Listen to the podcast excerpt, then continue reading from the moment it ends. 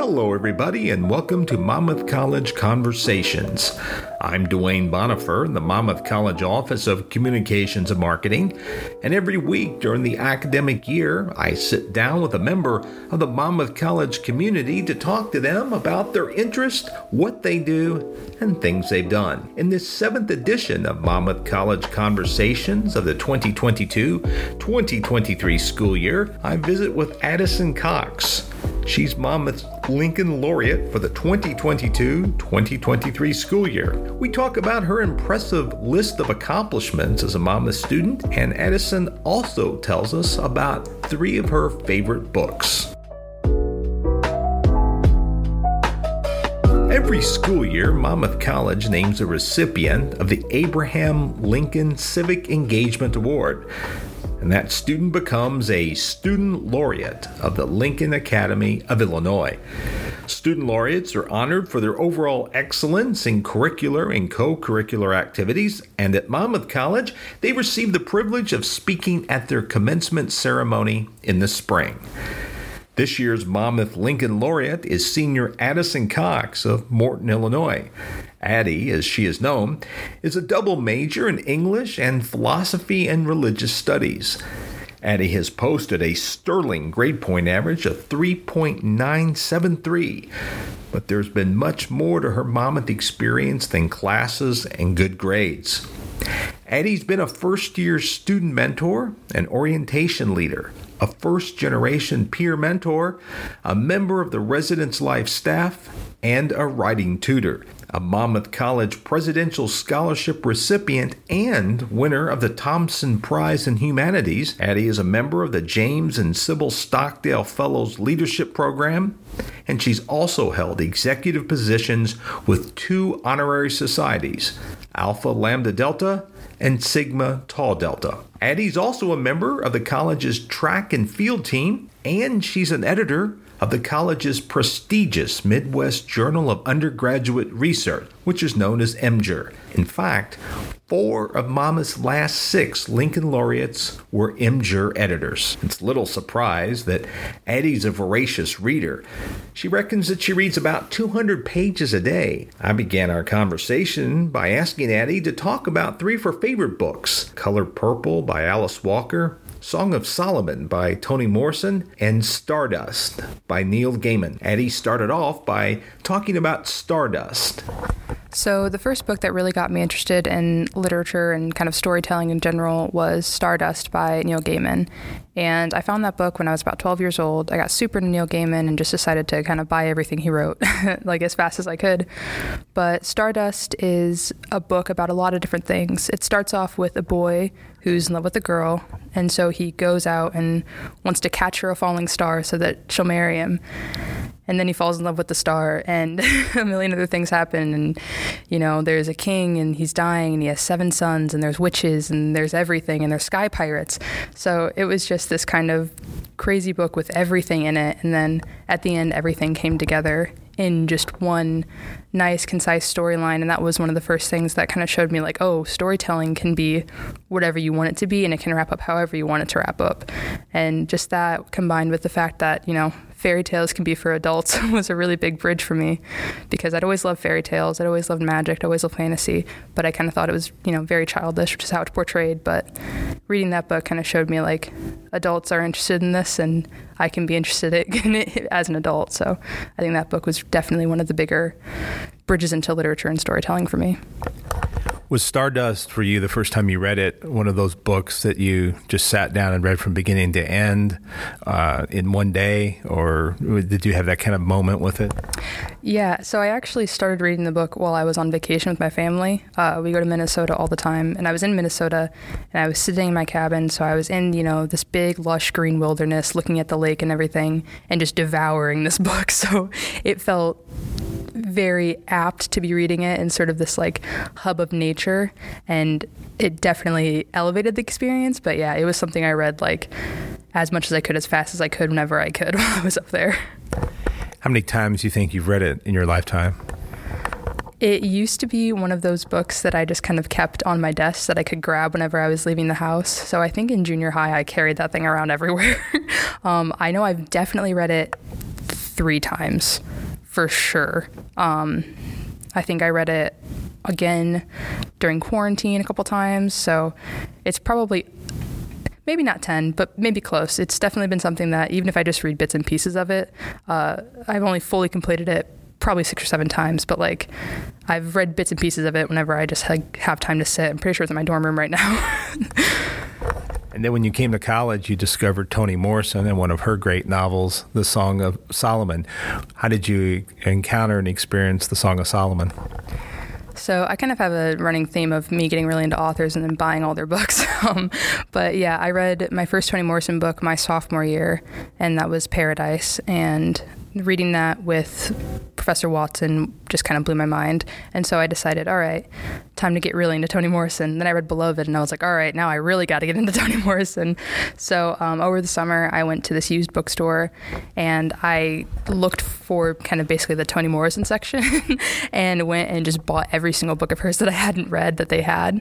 Um, and I read The Bluest Eye, Sula, and Song of Solomon back to back in about three days. And Song of Solomon just kind of really rooted itself in my brain. I mean, that one just, even one of the basic things is I remember there's a scene about a character eating a boiled egg, and it's stuck in my head so vividly that sometimes when I'm like kind of feeling down, I'll just make a boiled egg so I can think about the idea of like, oh, you know, there's this is a very magical experience, even if it's very mundane, just because of the way she wrote about it. But that song, the way it incorporated music and like heritage and nature and everything, just kind of really struck a chord in me, and I don't think I've ever been really able to forget it. So.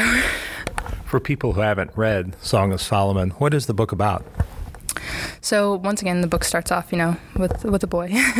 well, not really, but so it follows um, a kid, and he's kind of going through his life with his family. And you know you kind of learn like he has these deep roots that aren't in the city that he was born in and he's never really felt connected with the city.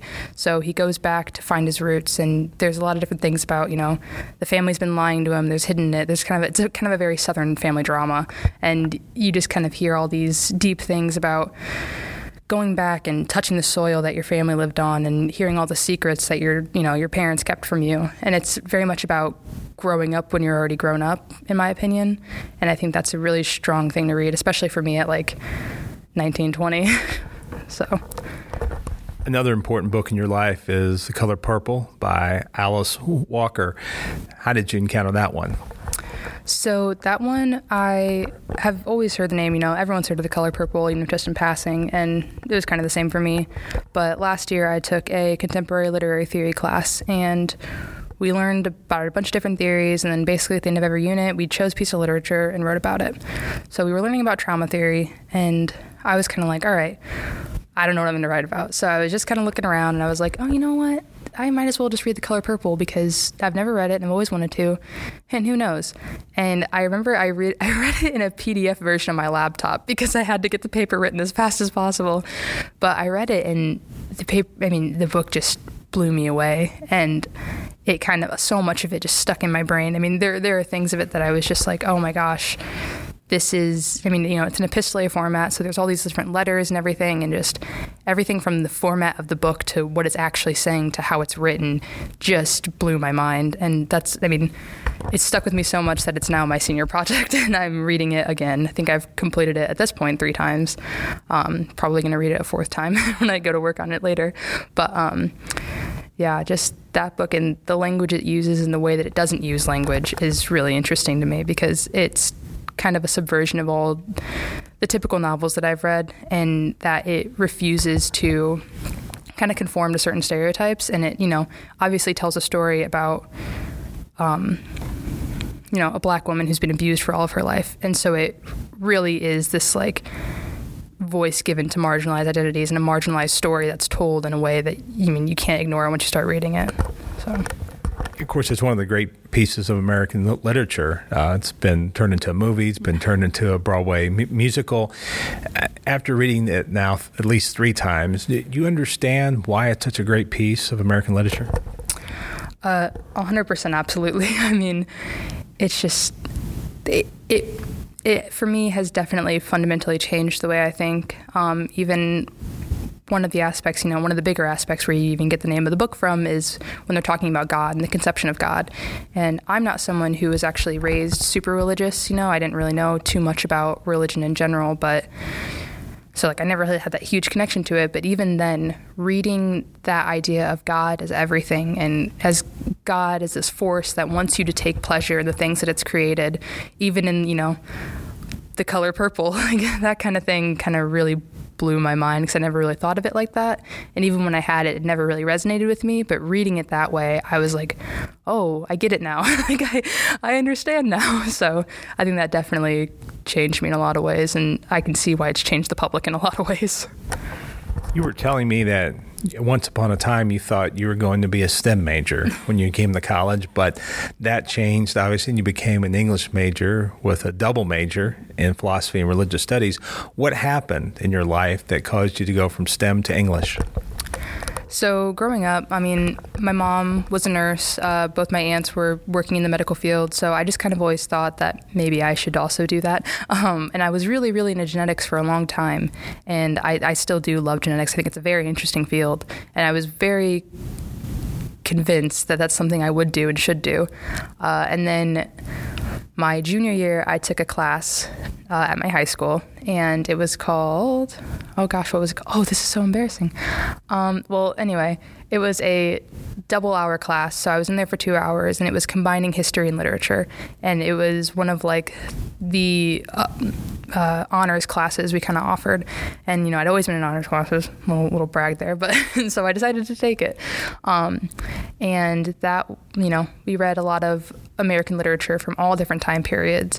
And we read a lot of books that are kind of foundational for the like Western canon. um, so that and just like reading literature contextualized in history really kind of opened my eyes and told me like hey this stuff is important and also you love reading and writing. I loved that class like beyond belief. And that kind of told me like there's no way you're not going to major in english. Like you you got to be true to yourself and you got to you got to do this. It's not like my family pushed me to be in stem but i kind of you know i thought they'd be proud if i was but they're just as proud of me now that i'm doing something i love and that I'm actually good at. so, this is Monmouth College Conversations. I'm Dwayne Bonifer in the Monmouth College Office of Communications and Marketing. I'm talking to Addie Cox. She's a Monmouth senior majoring in English and philosophy and religious studies. She's also Monmouth's Lincoln Laureate of the 2022 2023 school year. Before we get back to my conversation with Addie, a reminder that the Monmouth Chorale's always wonderful fall concert will be held on Saturday, October 22nd. The concert gets underway at 7:30 in the evening again on Saturday, October 22nd, and it will take place in the glorious Dahl Chapel and Auditorium. You can read more about the concert on the campus calendar and the Monmouth College website. To get there, just point your browser to monmouthcollege.edu/news and check out the calendar link. Now let's get back to my conversation with Monmouth Lincoln Laureate Addie Cox. As I mentioned, Addie is a double major in English and philosophy and religious studies. Addie said that she became interested in studying philosophy and religious studies after taking a course during her freshman year at Monmouth. My first year, I only had three classes, so my advisor was like, "Well, we got to find you a fourth class," and I was like, "Well, I have no idea what I want to take," because I was terrified. And she was like, "Well, we'll just put you on uh, new religious movements," and I was like all right. so I took that class with Erman Allgaier, and I was very nervous. I was one of the only first years in that class. Everyone seemed so smart and so much older than me, and I had no idea what I was doing. I didn't recognize any of these words. Uh, I didn't know what you know half these things meant. Um, but he pulled me aside one day, and he was just like, "Hey, you know, I can tell you're working really hard, and you seem to really have a passion for what we're reading about and like these things that we're learning about, and you handle the text very carefully." And at first I was like, oh, thank goodness you noticed because I did love that class. I loved everything we were reading and it was so interesting to me because I'd never seen half of these concepts before. But um, he kind of told me, like, hey, if you're interested in this, you can major in religious studies or you can minor in religious studies. And I, it just kind of went to the back of my mind. But then, you know, I met Dana and May, May, May, May and May Mary. Sorry, Anne. but um, I took classes with them and they just kind of opened my eyes to this whole world of these really, really important key concepts to understand. And so I decided to get my philosophy and religious studies joint minor because I was like, well, this way I get to take, you know, both. I don't have to choose between philosophy and religious studies because I love both of them. Um, but then uh, just this year, uh, I emailed Professor Maymary and asked her a couple questions, and she was like, "Yeah, you know, you can come in the first week of school and we can talk about some things." And I was like, "Oh, okay." So then I came in. She sat me down. She pulled out a bunch of paperwork, and she was like, "All right, so great news. I've been looking at your transcripts and everything, and you have just enough classes to uh, elevate your minor in philosophy and religious studies to a to a double major." and I was like, "Oh." Well, okay. and so then we started filling out the paperwork, and now I'm a philosophy and religious studies major, and I'm I'm very happy about it uh, because I think it really, really excellently complements English. I mean, I'm a big advocate for you know cross subject studying, but especially for English and philosophy, especially here at Monmouth. I mean, they're sister subjects. You know, you can't look at one without learning a little bit about the other. So I think combining these two majors has definitely been one of the best things I've done here as an English and religious and studies and uh, philosophy double major, I imagine you've taken some fascinating classes at Monmouth. What are some that stand out? One of the first ones that I remember that kind of blew me away was my African American autobiography and fiction class with Professor Watson. Mouthful of a name, but I absolutely loved it. Um, it was one of the first times that I'd ever had a class dedicated to African American authors, and that was a huge shift for me as you know an African American woman, um, a black woman. Um, so that class just kind of gave me a lot of names and a lot of like not a lot of names of books and authors that I had never seen before that I'd always heard about but never read. And it kind of really deeply rooted that historical context for me. And it gave me the tools to learn about why these authors are important and about why people have ignored these authors because you know there's some radical ideas in there. And I think yeah that class definitely for sure. And then after that just recently uh, last year, I took a contemporary literary theory class with uh, Professor Belschner, and I was beyond excited for that class because my sophomore year I learned about literary theory for the first time. And I was like, whoa, this is incredible. And Professor Belschner was like, oh, don't worry, guys. You could pick one theory, study it for the rest of your life, and you still wouldn't even scratch the surface of it. And I was like, challenge accepted. So then, uh, my junior year, you know, I took that class and we learned about six different theories. Um, and we you know, spent time reading the authors of it, learning all the names that are important in those fields, and well, some of the names that are important to those fields, and then uh, using each theory to analyze a piece of literature afterwards. And that was just one of the most dynamic classes, probably, because I was learning about these things and I was using them right after to kind of show that I understood them. And so I think that was just like a really great, almost like call and response class for me. So definitely that one. Um, and then if I had to pick a third class, and I and I will, but I've taken a, a million amazing classes. Um, honestly, now that I'm thinking about it, I would say Buddhism with uh, Ermin Allgeier. That was a very new class for me. Um, learning about Buddhism and about like Eastern religions is something that we often don't do here, I think. And it's really, really interesting because when you read a lot of older American authors, I mean, there was much more of a conversation, you know, especially in like the 60s and things like that with Buddhist thought. And that influences so much of the writing from early, from like earlier decades. So learning about Buddhism and learning about this idea of no self and things like that kind of really elevated my understanding of literature. And it also kind of changed the way I think about certain things. So I think that class was also just extremely influential for me. In addition to being a scholar, you're also a member of the track and field program here at Monmouth College. You compete in four field events, and last spring you all had a certainly very exciting m- moment. Yeah, so last spring was uh, when the girls took championship for outdoor conference, and that was an amazing experience. I mean, I'll always talk about it. It was a lot of energy buzzing. It was kind of our quote unquote comeback story. I mean, you know, we'd had a long history of winning before that, but, uh, you know, we kind of faltered a little bit indoor conference. Outdoor conference really came back and took it. And I think, especially for the field crew, it was exciting because we kind of compete a little bit removed from the rest of the track, so we don't really see what's going on in the track until we're completely done.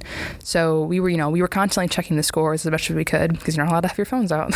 but um, we were checking what we could and we were monitoring our progress, but we didn't really know fully what was going on until we got back to the track and everyone was buzzing and like, hey, we're gonna do, we're gonna win this, we're gonna do this. So it was definitely like a huge, huge accomplishment. And it was a ton of fun to do that with my team and to be able to go back and celebrate with the runners and everything. So. In addition to track and field, you're also involved in a lot of other activities here at Monmouth College, including you serve as an editor at the Midwest Journal of Undergraduate Research. Uh, it seems like Monmouth is the type of place that lets you kind of explore everything and be a part of everything. You just don't have to focus in one area or one topic. Yeah, I definitely think that's true. And I think more than anything, I mean, they encourage it. One of the most like mind blowing things about going to a school like this is that I can pretty much say any professor's name and every other professor and my coach is going to know who I'm talking about. So the idea that, you know, I can tell my coach like hey i have this meeting with this professor at this time. Is it okay if i'm a few minutes late for practice? And he's like absolutely. That's of course that's true. And i can go to a professor and say hey i have a track meet. Is it okay you know if i leave class early? And they're like absolutely. Yes of course. So like there's a lot of cooperation between I mean, between professors, between coaches, and between all of them and me. And the most important thing, I think, is that I really do feel that all of my advisors, all of my professors, all of my employers, all of my coaches are dedicated to seeing me succeed, and they will work together to do that by any means necessary.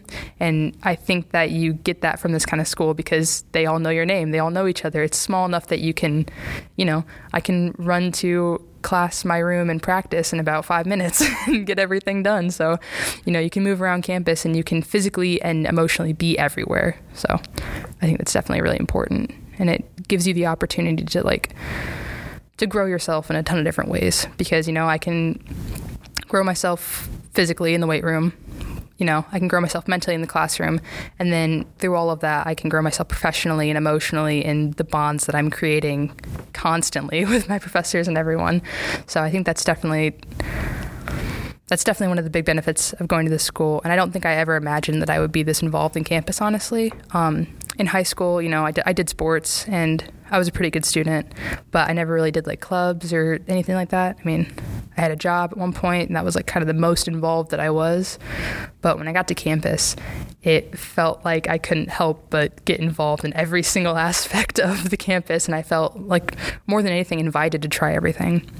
You know, like I got here, and the fact that I can go somewhere and the president of the college knows my name and like will say hi to me, and the fact that I can, you know, go and meet professors and talk to people, and they can know, like, oh, hey, I heard you're interested in this. Well, have you ever thought about this opportunity? And it just it happens around every corner because they want you to do those things. And it just, yeah, it's definitely a fantastic experience. And I'm very, very, very happy that I get to have that here. And I've got to have it for the past four years.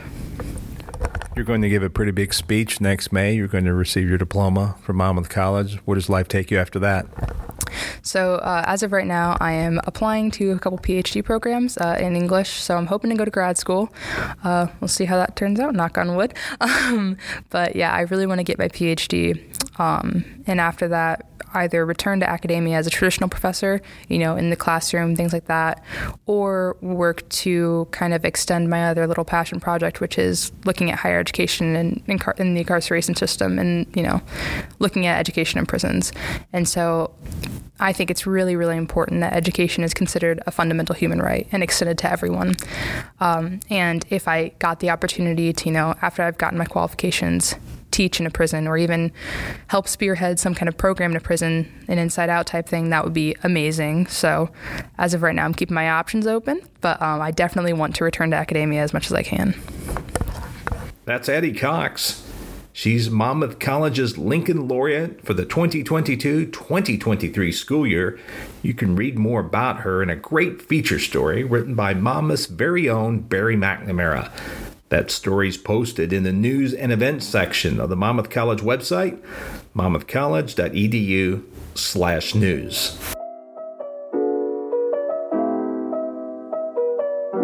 And that's a wrap on this seventh episode of Monmouth College Conversations. Tell us what you think or add to the conversation by firing off an email to us at news at monmouthcollege.edu. Be sure to put conversation in the subject line. Until our next conversation, this is Dwayne Bonifer in the Monmouth College Office of Communications and Marketing. Thanks so much for listening. So long, everybody. Have a nice day and stay healthy.